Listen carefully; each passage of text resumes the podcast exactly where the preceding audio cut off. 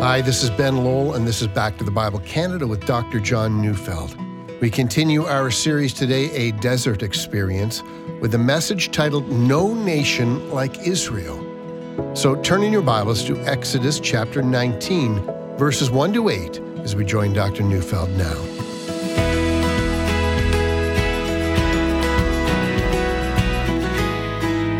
It's difficult to get an accurate picture of what is Israel.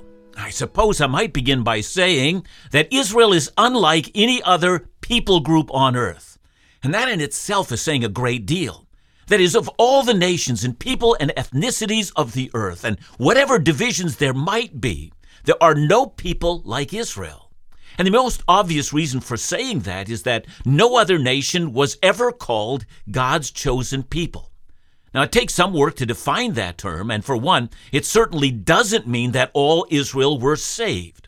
You know, read the prophet Isaiah and see that only a remnant were saved in his day, or read the prophet Ezekiel as he describes Israel as a rebellious house, or read 1 Kings 19 and hear the complaint of the prophet Elijah when he says, Israel has forsaken your covenant. They've thrown down your altars. They've killed your prophets with the sword, and I, even I, alone am left. Well, in the case of Elijah, it wasn't quite as bad as the prophet had imagined. Elijah was not the only one left. Indeed, there were 7,000 in Israel who remained faithful, but Elijah was right that the situation was bad. Now, in spite of all that, Israel is still the chosen people of God. And so we are right to ask the question chosen for what?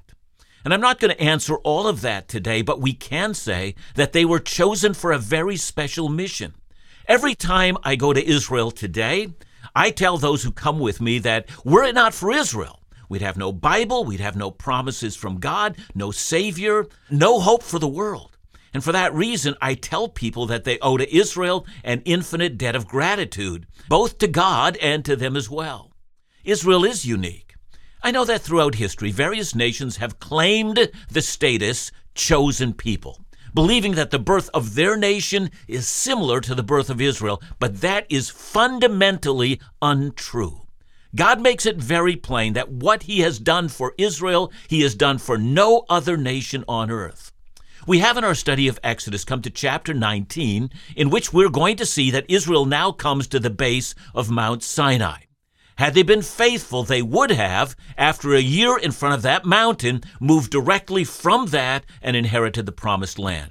But as you probably know, Israel's rebellion made that impossible. But that's not our story today. Our story is their arrival at Sinai and God announcing to them what he has in mind for the nation. So we read Exodus 19, verse 1 and 2. On the third new moon, after the people of Israel had gone out of the land of Egypt, on that day, they came into the wilderness of Sinai. They set out from Rephidim and came to the wilderness of Sinai and encamped in the wilderness. There Israel encamped before the mountain. Israel, as we see, functions according to the lunar calendar. It's now the third new moon since the Exodus, and so we can safely say that it's been over two months since they left, and it might well be approaching on three months. And if you're keeping track, the rest of the events of Exodus are going to take place right in this location. And all the book of Leviticus happens there as well. Israel doesn't move from Mount Sinai until we come to Numbers 10, 11 to 12. And there we read, In the second year, in the second month, on the 20th day of the month, the cloud lifted from over the tabernacle of the testimony, and the people of Israel set out by stages from the wilderness of Sinai. And so we can see that the people arrive in the third month after leaving Egypt. They remain until the second month a year later. They will, in this place, in front of Sinai, learn a large portion of the law of God. They're going to build a tabernacle there. They're going to establish a ritual of sacrifice and the rules whereby God can be approached. It's at Sinai that Israel will learn her religion. And so this is an important moment. Indeed, for the rest of the Bible, the matter of what happened at Sinai is constantly replayed. What happened here is referred to as the Sinaitic covenant. I mean, think of your Bible in terms of a number of covenants or binding agreements that God makes with his people. We might think of the covenant with Noah, in which God binds himself to an agreement that he has made. He'll never destroy the earth by a flood again. He'll bring about conditions in which a universal flood will never be necessary again. Then we move to the next covenant, the covenant that God makes with Abraham. There, God promises to make Abraham into a great nation and through him to bless the whole earth. Now we come to the covenant at Sinai. Here, God makes an agreement that Israel will be his holy nation, his treasured possession. So let's read Exodus 6 1 to 6. On the third new moon after the people of Israel had gone out of the land of Egypt, on that day they came into the wilderness of Sinai. They set out from Rephidim and came into the wilderness of Sinai, and they encamped in the wilderness. There Israel encamped before the mountain, while Moses went up to God. The Lord called to him out of the mountain, saying, Thus you shall say to the house of Jacob, and tell the people of Israel, You yourselves have seen what I did to the Egyptians, and how I bore you on eagle's wings and brought you to myself. Now therefore, if you will indeed obey my voice and keep my covenant, you shall be my treasured possession among all the peoples, for all the earth is mine, and you shall be to me a kingdom of priests and a holy nation. These are the words that you shall speak to the people of Israel in a very real way. These words are a preamble to everything that's going to happen while Israel's at Sinai. We notice the first thing that happens is that Israel camps there. I have no reason for believing there's any water here, but as we've seen, they're here for a year, and it might be that God performs a miracle as he's done at Rephidim. We simply don't know. Maybe they would go back to Rephidim. Maybe it wasn't that far away. At any case, they have enough water and enough manna. And that, if they're obedient, would have been the story. From Sinai, they'd have gone to the promised land, but this generation would break the covenant with God. Again, that's for later. This is now when God makes the covenant. God calls Moses up the mountain. Now, we remember that the first time Moses was at this mountain, that was when he had seen the burning bush. And there God had called him to go to Egypt and set his people free. Now Moses is back, and the people are free. Moses has done what God has called him to do. And one wonders about the flood of emotions that he must have felt now that he was here. And so, at the command of God, Moses ascends the mountain. We're not told, at least on this occasion, how God spoke to Moses. It may well have been that only Moses heard an audible voice, but at any rate, the instructions are plain. The first instruction was to review with Israel what God had done. Remind them, says God, what I did to the Egyptians. It's important, especially. As was true of Israel, they were constantly forgetting, or they were giving credit to other gods. But they were also to remember that God bore them on eagle's wings. Now, of course, that's a metaphor, that's a creative image. To be born on eagle's wings, that means that they had received safe passage. Were it not for the wings of the eagle that carried them, they would never have arrived to this place. And furthermore, it was the eagle that brought them. They didn't choose this place. They were led here.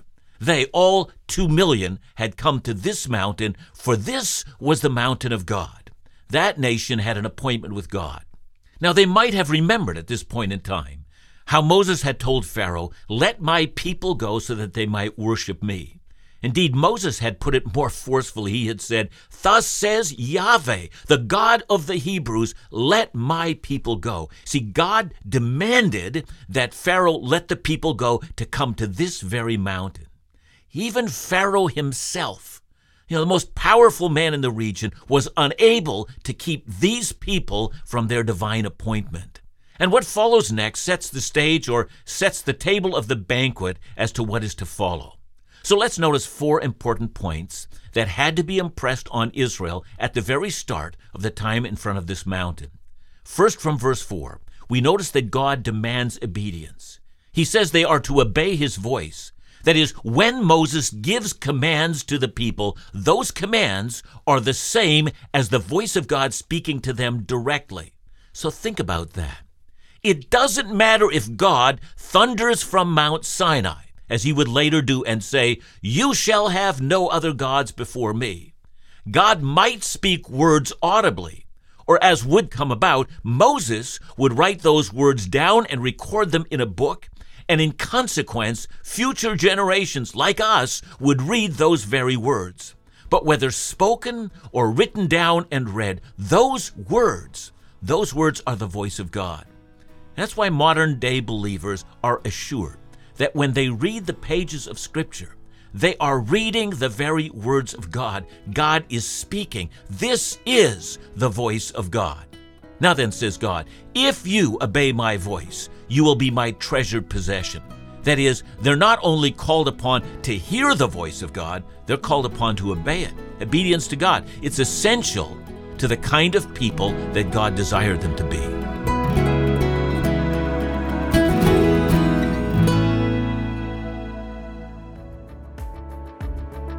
Last month, our friends at In Doubt launched the In Doubt Show with host Andrew Marcus, and it hit the ground running. The show kicked off with Back to the Bible Canada's Dr. John Neufeld and included a segment called Dangerous Doctrines, where Dr. John and Andrew confront and unpack, unravel, shed light on some of the crooked theological thinking out there today. The In Doubt show also recently featured a conversation with the co creator of one of the most popular current Christian dramatic series, The Chosen. Just a few of the great selection of guests so far, and many more to come. So stay tuned for new engaging conversations with Christian experts and leaders ready to speak into the relevant issues of life, faith, and culture young adults are facing today. The In Doubt Show, online at indoubt.ca or at the In Doubt YouTube channel. And be sure to subscribe so never to miss a new episode.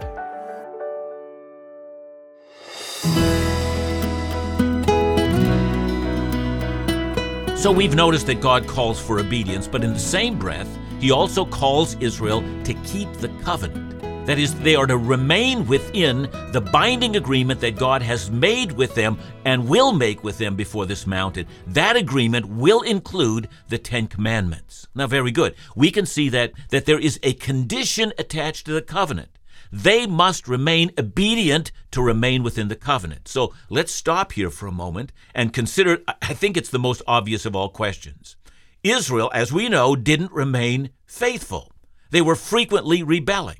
Are we then to think that since God said, If you obey my voice, then you shall be my chosen possession, that since they didn't obey his voice, that they no longer are his chosen possession?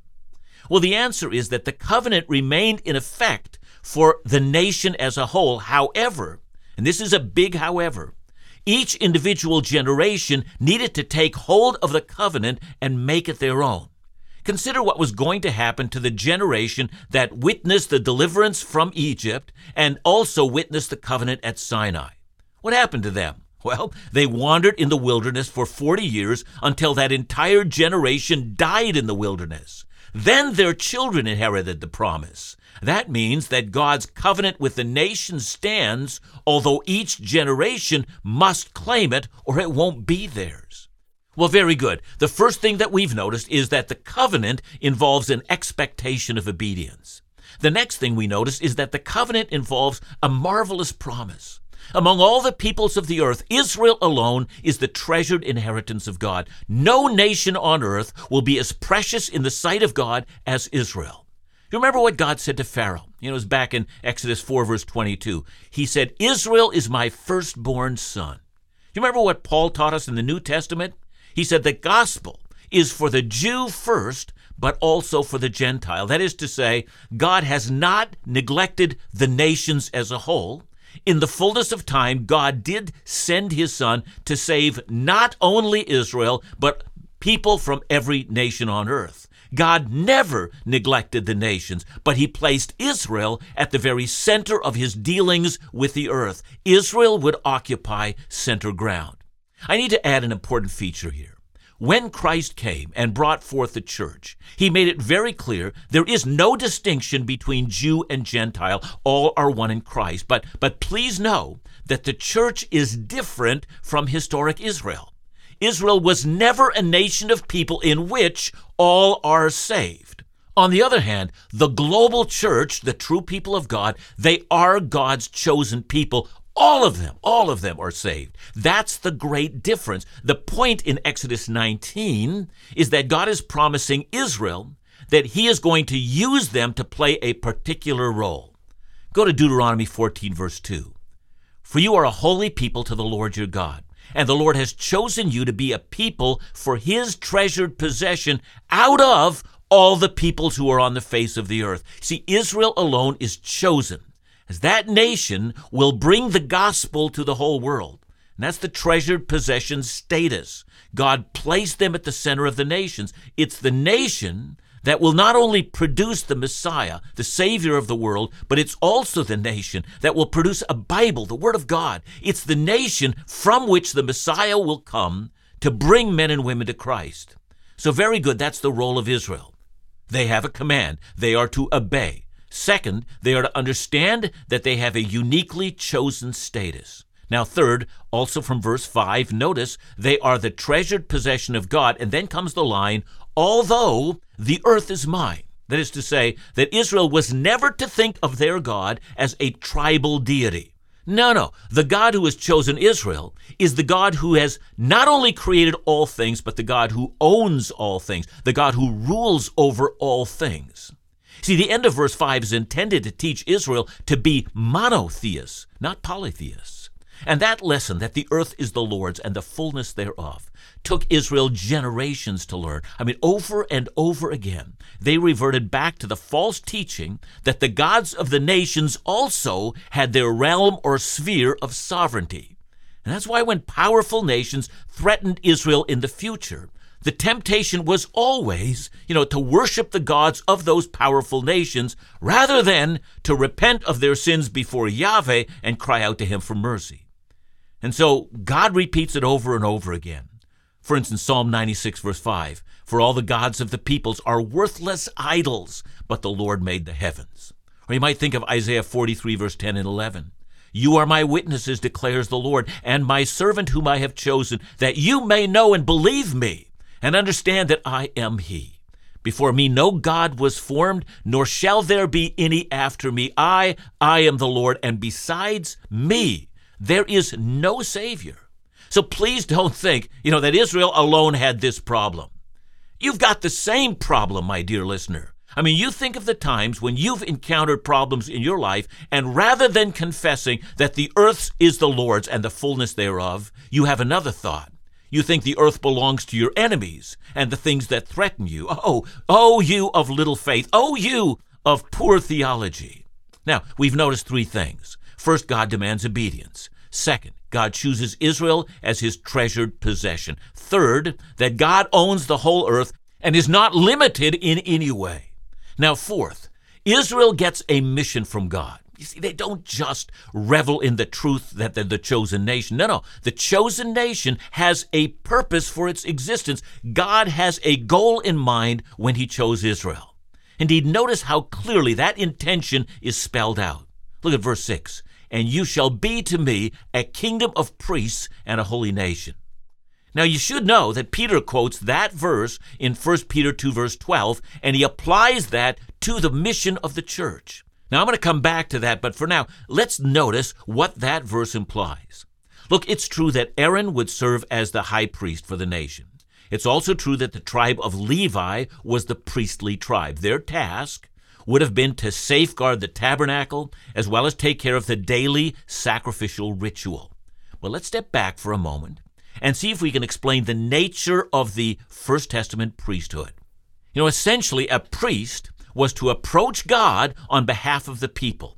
He was to bring sacrifices and offerings. He was to testify to the sins of the chosen people, and he was to appeal to God for mercy. The entire role of the priest was so that the community might know the reality of sins forgiven and have a provision of accessing mercy. Now, when God tells Moses the entire nation is to serve as a kingdom of priests, look, he's not announcing that everyone is going to perform the duties of the tribe of Levi. Instead, God is announcing that the nation of Israel has a role to play in the presence of all the nations. Go back to Genesis 12 3. It's part of the covenant God made with Abraham. You know, there God promised that he would bless the entire world through Abraham. So, taking off from that promise, it seems to me that by calling Israel a kingdom of priests and a holy nation, God's announcing that Israel's national life, her adherence to the law, and her adherence to her God, that would open a doorway for the nations to learn about God. They were a kingdom of priests in that they were to come to God on behalf of the nations who did not know him. You know, go forward to the time of Solomon. You know, in his day, the, the tabernacle was replaced by the temple. Solomon built a temple. Now, when Solomon is dedicating the temple, hear these words. Solomon prays, 1 Kings 8, 41 to 43. Likewise, when a foreigner who is not of your people Israel comes from a far country for your name's sake, for they shall hear of your great name and your mighty hand and of your outstretched arm. And when he comes and prays toward this house, hear in heaven your dwelling place, and do according to all for which the foreigner calls to you, in order that all the peoples of the earth may know your name and fear you, as do your people Israel, and that they may know that this house that I have built is called by your name. That's the calling of Israel. It's a part of the covenant at Mount Sinai, and of course, as we know, Israel had a problem with that. Instead of blessing the nations, they ended up cursing the nations. They failed in the Sinaitic covenant. So that's why in Jesus' day, he would overthrow the tables of the money changers. For those tables were set up in the court of Gentiles, and Gentiles had no access to God. See, here's the prologue to the covenant Israel is called to obey, they're called to be a treasured possession. Their God is the only God. And fourth, they are people called to bring the glad news of God to the nations of the earth. And when Moses comes down Mount Sinai, he tells the elders, This is God's will for this people. And they responded by saying, All that the Lord has spoken, we will do. Famous last words, they didn't. But that's also God's message for the church today. Our God is the only God. He has sent His Son, and we, kingdom of priests, bring the gospel of Jesus to the whole world. We're not keeping it for ourselves, we're bringing it to the world. Thanks for your message, John. You know, I hear a lot of people say that, you know, because of the new covenant, the Israelis are no longer the chosen people. Everybody is I think you're saying there is a special place for the nation of Israel. I sure am, Ben. I, you know, this is clear to me in the scripture. And Paul himself in Romans tells of the day when all Israel will be saved. So God still has promises that he makes to Israel. Yeah, I've also tried to make the point that there's a distinction between the church being called God's chosen people. We are chosen unto salvation. Israel is chosen in a different way. There's always clearly that the minority of Israel were saved. However, God chose Israel as a lesson book to the nations. That's what I'm trying to say. Thanks, John. And remember to join us again tomorrow as we continue our series, A Desert Experience, right here on Back to the Bible Canada, Bible teaching you can trust.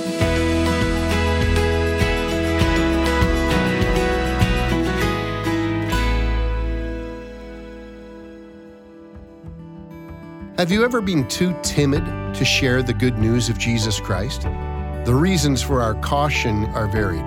We don't want to face a negative response, or we don't know how to answer people's questions or rebuttals. Our fear can become so large it swallows our voice. We all need help in speaking our faith. Well, this month, Back to the Bible Canada offers a free book by Matt Smethurst called Before You Share Your Faith. It speaks to our motives and our fears. It addresses our concerns and offers practical help. So, to request your free copy, call us at 1 800 663 2425 or visit backtothebible.ca. Let it encourage you to share the good news of Jesus. And please consider offering a financial gift to support the ministry this month.